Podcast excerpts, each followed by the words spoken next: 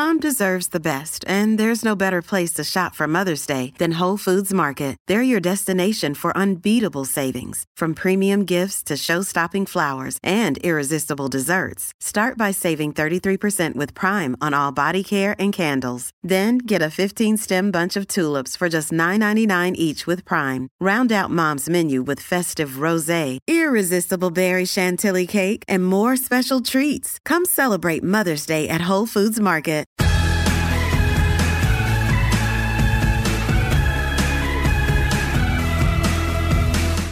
Here we are. I can't believe this. The 100th podcast episode. This is so exciting.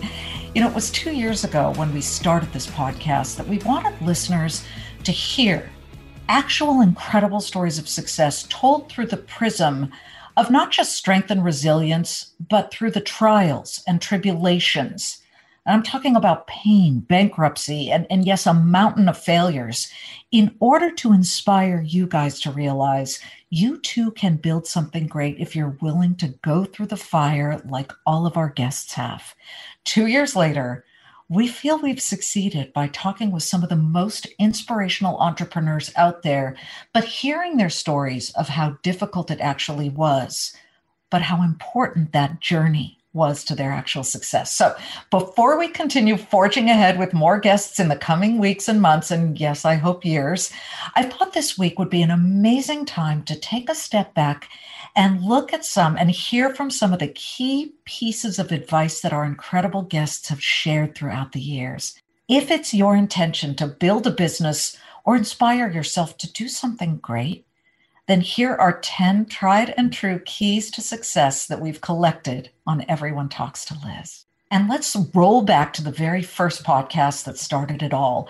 I chose this guest and still to this day, Khalil Rafati, the founder of the wildly successful Sun Life Organics chain that went from, I'm telling you, one tiny storefront in Malibu selling acai bowls and, and health food to a global powerhouse.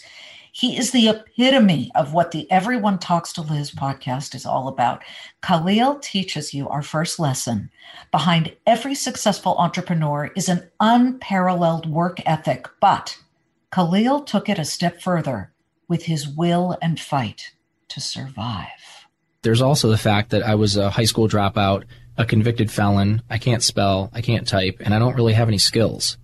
So it's not like I could, you know, call my folks and get some money or it's not like I could, you know, most people, most addicts have tons of enablers that will just continue to give to them and give to them and give mm-hmm. to them ad infinitum, if I'm pronouncing that right. You are? Um, I, I didn't have that. I, I had nothing. My mother was living below the level of poverty. And my father and I have always had an incredibly, incredibly strained relationship.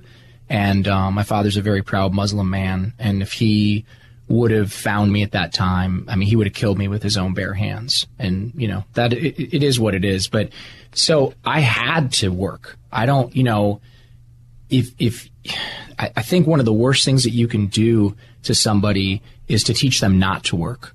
You know, my, my pain and my suffering brought me the humility to go and get a job and work and put bread on the table, which once you do that, and you probably know about the bread of shame.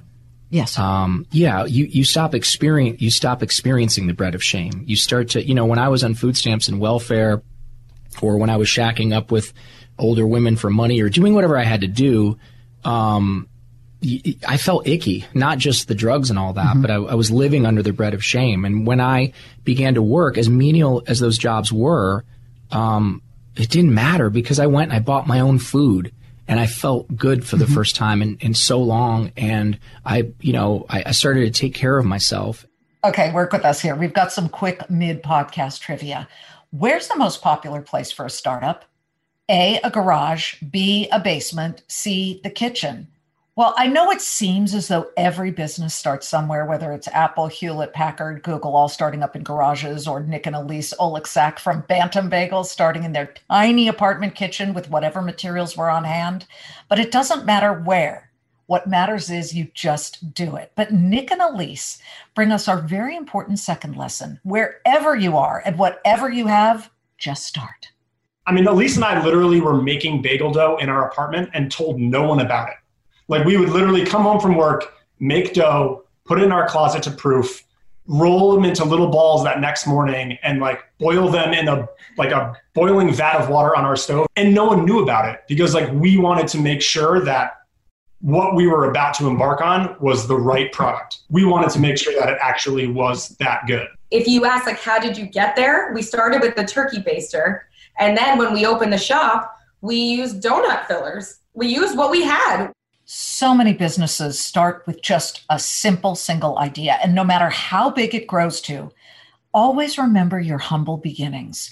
Joel Clark of Pancake Giant Kodiak Cakes, who as a tiny boy walked around his neighborhood with his red wagon selling his mother's homemade pancake mix, he represents an amazing example because he grew up to take on the biggest of the big pancake companies? Well, you know, I mean, it's kind of like a lemonade stand story in a way, right? Um, but but there was a little more thought process that went into that because my mom, um, my mom who was into healthy eating and whole grains and everything we ate was green and brown, as my sister would say. And so, um, and so my mom always had this this idea to take her recipe and make a make a product out of it, make a pancake mix. And so when I was eight years old, we we made little homemade pancake mixes on the counter in our kitchen. My mom would grind her own wheat, by the way. So everything, you know, this whole wow. wheat, fresh whole wheat flour. And so we made these these pancake mixes in these brown paper lunch sacks. And my mom hand wrote on the bags how to make the, how to make the product, how to make your pancakes. And then we put these in my little wagon, and I went around the neighborhood and sold these little pancake mixes to the neighbors. And uh, I remember knocking on the doors, and and I was actually pretty outgoing. I wasn't very shy, so for me that wasn't really hard to go knock on somebody's door and tell them about this pancake mix. And so I remember, I, I don't remember what I said. I just remember not being fearful and kind of knocking at the door and going, "Hey." We have this this pancake mix. Do you want to buy some? And uh, I, you know, I, I, remember selling all of them, and then I remember even getting a couple reorders, like people calling back and going, "Hey, that was really good stuff, Joel. Do you have any more that we could buy?" You know, and so we we made a few more and sold them, but then we we kind of just let it die out at that time, you know, and it was just kind of a fun thing to do, and we kind of let it die out, and it was it wasn't until the mid '90s um, until we kind of resurrected the idea one thing that we've learned from all of our podcast guests has been that rejection is a guarantee. So just get ready to embrace it. John Paul DeJoria of Paul Mitchell Hair Care told us that you should never listen to rejection, but get up and learn from it. There's two very important things to know. Two very, very important things to know. If you know these two things, you're ahead of the game. The first one is what we're talking about right now mm-hmm. it's rejection. First rule is no like, no, you're going to get a lot of rejection in your life. You're going to get it in your personal life. You're going to get it in your business life. You're going to get it in your whatever you're doing. You're going to get a lot of rejection.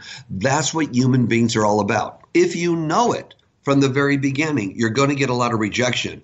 It doesn't hit you between the eyes and change your life. An example, when I sold encyclopedias for Collier's door to door, no appointments, all cold calling. They don't even know you're coming they said that, you know, if you go 50 doors and they're all slamming in your face, be just as enthusiastic on door number 51 because it's going to happen anyways. Those that are and won't let you get it down are going to make it really good. The average life of an encyclopedia salesman is three days. It's commission only, mm-hmm. period.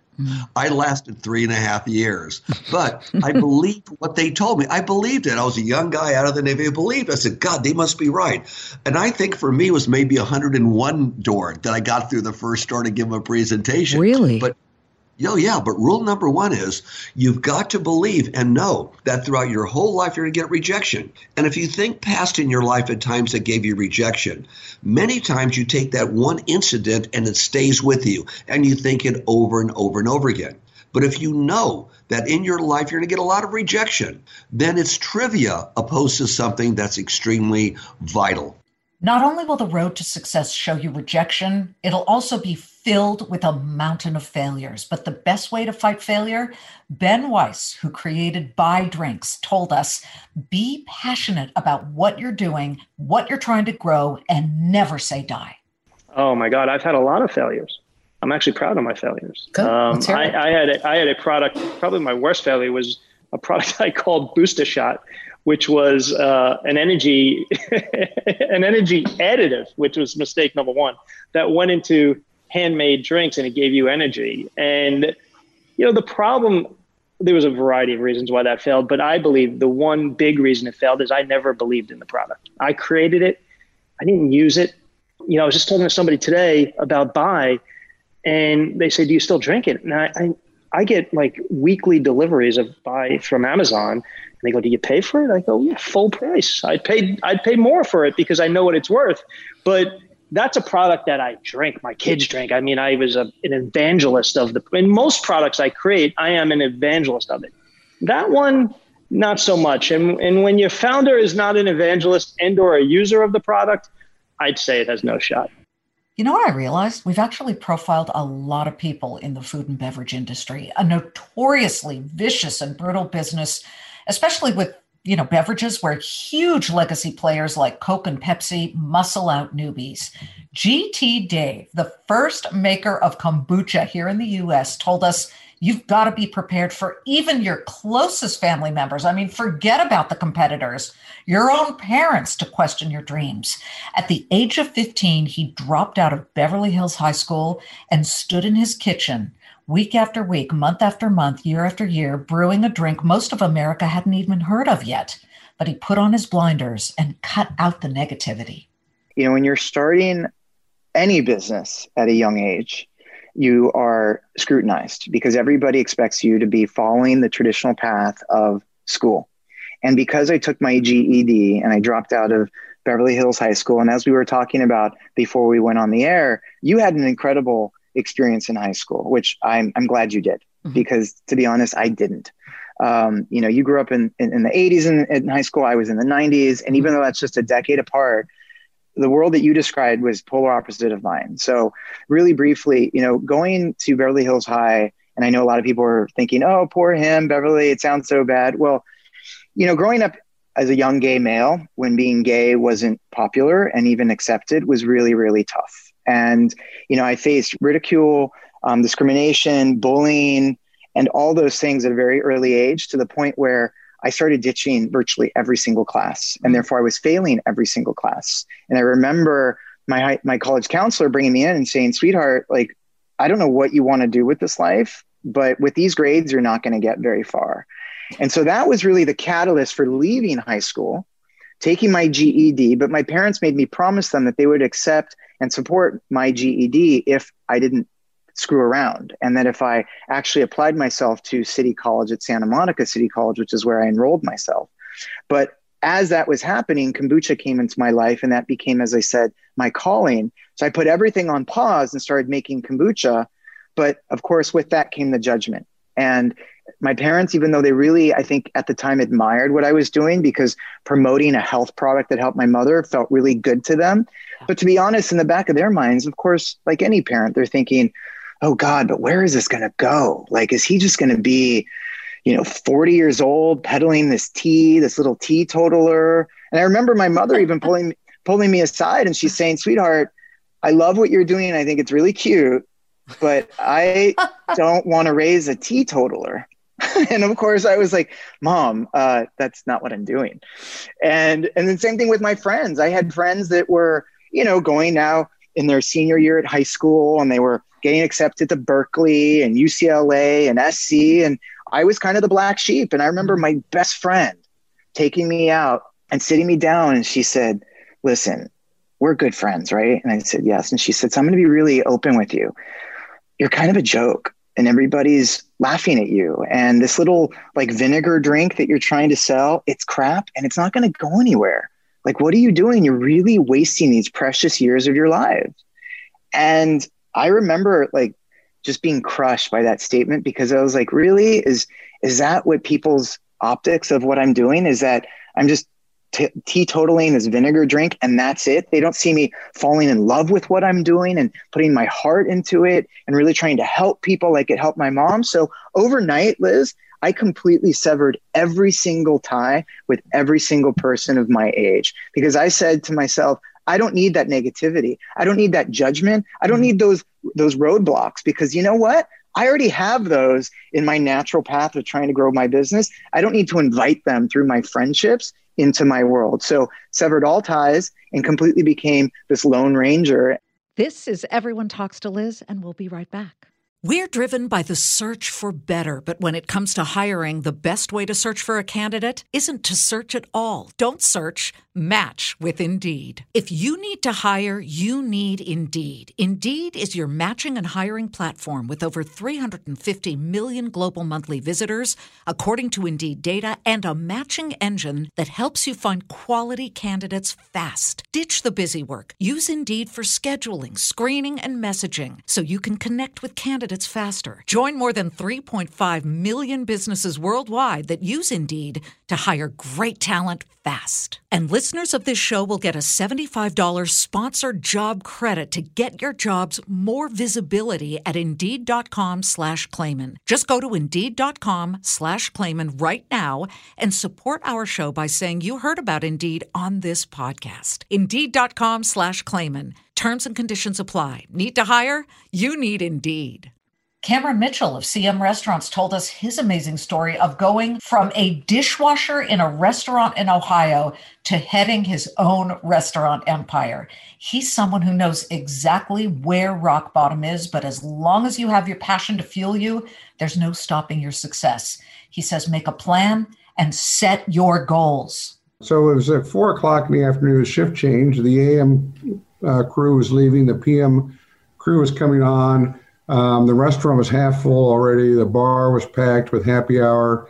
Uh, it was pandemonium in the kitchen. The managers were barking orders out, and and employees were trying to get food before their shift started, and and and we were already half full. And and I just remember I had that epiphany right then and there. I looked. I was working the grill station, getting ready to leave and go home and change, and come back as a host. And I uh, looked across the kitchen. Time froze, and I uh, had this moment of clarity. I said, "This is what I want to do the rest of my life." It was clear as a bell to me. I knew I love this business, and this is what I'm going to do. So I, I worked my double shift that day. I uh, came home that night uh, about midnight, and I wrote out my goals. I said I was going to go to the Culinary Institute of America in Hyde Park, New York. I'd heard about that as the Harvard of culinary schools, and I was going to uh, graduate from there, become executive chef at 23. So five years later, that was my five-year plan uh, general manager at 24, regional at 26, vice president of operations at 30, and president of a restaurant company by the time I was 35. You know, we find guests for this podcast everywhere, and I'll, I'll never forget this one. My brother in law, Bill Scheinberg, calls me in our first year and says, You got to profile this guy, Liz. Wait, have you ever heard of Dave's Killer Bread? So we start looking into it. Dave Dahl had spent years in and out of prison for all kinds of crimes. But after one 12 year stint, he was like, okay, I'm, I'm done with this. He gets out, he goes to work at his family's little storefront bakery. He starts, just for the fun of it, testing bread recipes and calls one of them that he creates Dave's Killer Bread. He begins selling it on weekends at the local farmer's market. And you know where this is going, right? Grows it into a multi million dollar business. It's on shelves all over the place, right? Target, you name it, Whole Foods, it's everywhere. But Dave also teaches us that success is not an endpoint, it's a way station on the road to the top that sometimes veers off a cliff or two, as it did for Dave. Right after the incident with, with the cops, where I, I smashed into three cop cars, in a psychotic um, situation, mm-hmm uh, when I eventually I woke up, I read an article about myself in the local paper, and it, it just freaked me out and um, dropped me on my on my butt. I became more depressed than I'd ever been before. It was a negative article. Yeah. Okay. Uh, it was negative because, yeah, I'll, I'll keep it simple, but uh, it was negative, and I'm not used to seeing. I wasn't used to seeing negative press, mm-hmm. and so it, it just shocked me it took me quite a, this was six years ago, and it's taken me quite, uh, it took me several years just to kind of get to where I could go back out and, and, and start up again. One thing for sure, the pandemic has tested almost all of us, if not all of us. I mean, what is the one thing we now use way too much of now that we are working from home? Well, you got to say Zoom, right? And Eric Yuan is the mastermind who's made our lives, or at least meetings, easier. He's going to show you that you should never, ever take no for an answer. What kept you? What was inside you that kept you pursuing and persisting? I think, first of all, the good news was that I never thought about giving up. And I already told myself, I told my wife, hey, as long as they they let me let me try, I will try maybe 20 times, 30 times, that's okay. And because I really, you know, wanted to, you know, come to Silicon Valley to embrace, you know, the first wave of internet revolution. And uh, no matter how many how many times, as long as they let me try, I, I, I never thought about giving up. I think I landed in San Francisco airport uh, in August 1997. And, you know, back to 1997, everybody talk about the internet. Silicon Valley, wow, that's crazy time. And so many uh, internet startup companies. And here the people very friendly. There's so many successful people here. And weather is great. And uh, I joined WebEx as one of the first several founding engineers. And just, just bring it back to write a code. I really like it. And uh, yeah, so I worked so hard Sometimes you've got to muscle through the doors to clubs you don't belong to. Erica Nardini, CEO of media giant Barstool Sports, plays to win. She says opportunities you're not even offered are the very things that, even if you're not ready for them, you must reach out and grab. It was January of 2016 and we're in a meeting about something else and i was nervous about the meeting. I was excited about it. And they said hey there's this company we just invested in barstool sports. You, you i'm sure you've never heard of them. And i said hold one second pulled out my phone and I was like, oh, I've heard of Barstool Sports. And I lit up and I showed them the app and I was like, here's everything I love about Barstool Sports. Here's everything they could be doing. This is why this could be such a big company and a big brand. And God, this app is like the biggest piece of you've ever seen. So, um, and I went on and on and on and on. And I, and I knew that they were going to be looking for a guy and they were you know, they were going to be looking for someone with a business degree or somebody who worked in sports or you know somebody who kind of fit the profile. And I left and I was I just felt jealous to be honest with you Liz. I was just like oh I wish I could have a chance. You know they're going to look for a CEO I wish I could have a chance. And I had a friend who uh, who went to the same college that I did, and she'd graduated a couple years before me, and she she was kind of in my women's mafia, um, and a mentor. And I knew that she knew Dave Portnoy, the founder of Barstool, and I was like, that's like. At any point, I would just sometime love to meet Dave. Like, I'd, mm-hmm. sometime I would, and I didn't want to come on too strong, and I didn't want to ask too much. Um, but then she introduced me to Dave, and Dave and I had coffee in the West Village and totally hit it off. Like, not in the context of looking for a CEO, I just wanted to meet him. Um, we had an awesome conversation. Like, it was like, you know, thousand ideas and talking about things and yeah. brother from another mother. Yeah. Like, I was just like, I love this guy. And God, what a cool company. And God, he could do so much. I, I know, I know the things that could help. Um, and I had so much respect for what Barstool was and what he had built. And long story short, went through the process. I was the only candidate that didn't tell them that they were doing something wrong or that they needed to change how they did what they did. Um, and I think I was probably the candidate who was most passionate about the brand and most optimistic and excited about the future. And I'd never been a CEO. Uh, the chairman guy, Peter Chernin, was like, I don't know if you can do this job or not. And I was like, I'm going to do this job and the rest has kind of been history. Perhaps one of the most touching and emotionally inspiring stories we've gotten has been from Anthony Zhang about pushing through the toughest of circumstances. Anthony had successfully pitched his little college food delivery company to Shark Tank billionaire Mark Cuban, grown it, and then started other businesses. But then one fateful night, at the height of his success, he saw everything, including his own life, flash before his eyes. Anthony taught us that determination can be so powerful that even at his lowest point, paralyzed from a hospital bed, he could push his crumbling business back to health, even though he would never walk again. Four months into this recovery, as if to pile it higher and deeper, your business partners show up and tell you, you know what, we got to shut this business down. Business isn't working out what was your response? Because to me, it would be so easy to say, well, have at it, guys. I can't move. I've got to just even get back to basic functioning. Yeah, that was uh, absolutely shocking to me because for those first four months, you know, they were they were there for me, right? They were they're like, hey, Anthony, we will do anything for you, right? We're we're going to be stepping up. We're going to be helping to make sure Envoy now is all right. We're going to be handling everything that you handled as a CEO. So I really didn't give it a second thought because I fully trusted them. And to just get that call from them, my co-founders and my executive team being like, "Hey, we're giving in our two weeks." I'm like, two weeks?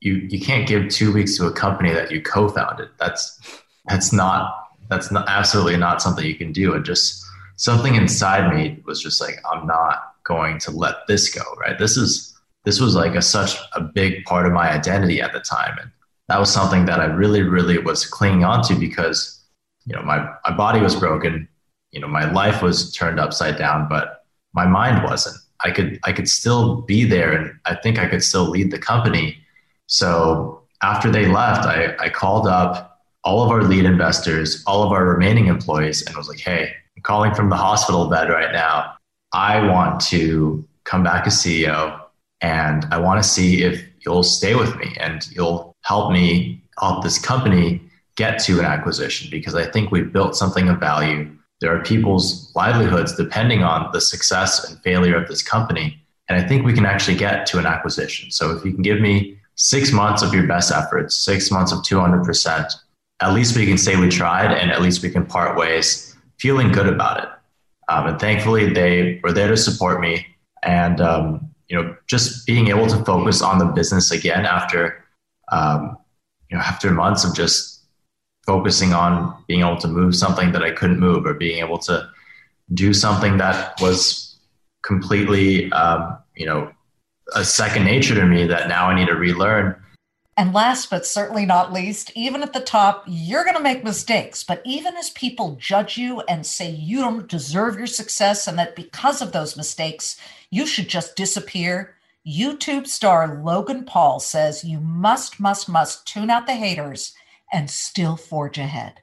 It was the biggest moment in my life. It was it was the biggest slap in my face to tell me I was going the wrong way. So now that I've rerouted and I've pivoted and I'm going the right way, it feels it, it's nice to be able to look back and be able to pinpoint like what went wrong in my life that allowed that to happen because now it'll never happen again. And if I can be the lightning rod, like the beacon of uh, wrongdoings and mistakes, and like a, a walking learning lesson for kids or anyone really, mm-hmm. uh, that's awesome. Like I, I like because I can take the heat. Like I won't give up ever literally never. I've said this a couple times today. It is all so circumstantial. It like depending on what the mistake is. You know, if if it's and by the way, is it a mistake? Who who's to decide? Is it on the internet to decide? I don't I, I don't know because some stuff like people should be canceled for, but I've made it very clear. Like the only person who decides whether or not you're truly canceled is you. Are you absolutely? Gonna, are you gonna sit like you, you know how many you know how many tweets there were that wanted to like cancel me and like end me like like end me like wish my existence was no no more. Was there a really like like really bad dark moment? Millions, millions of of people, and I'm just like, yo, y'all don't even know me, and you want me to like disappear from planet Earth? What, what kind of person are you? I don't.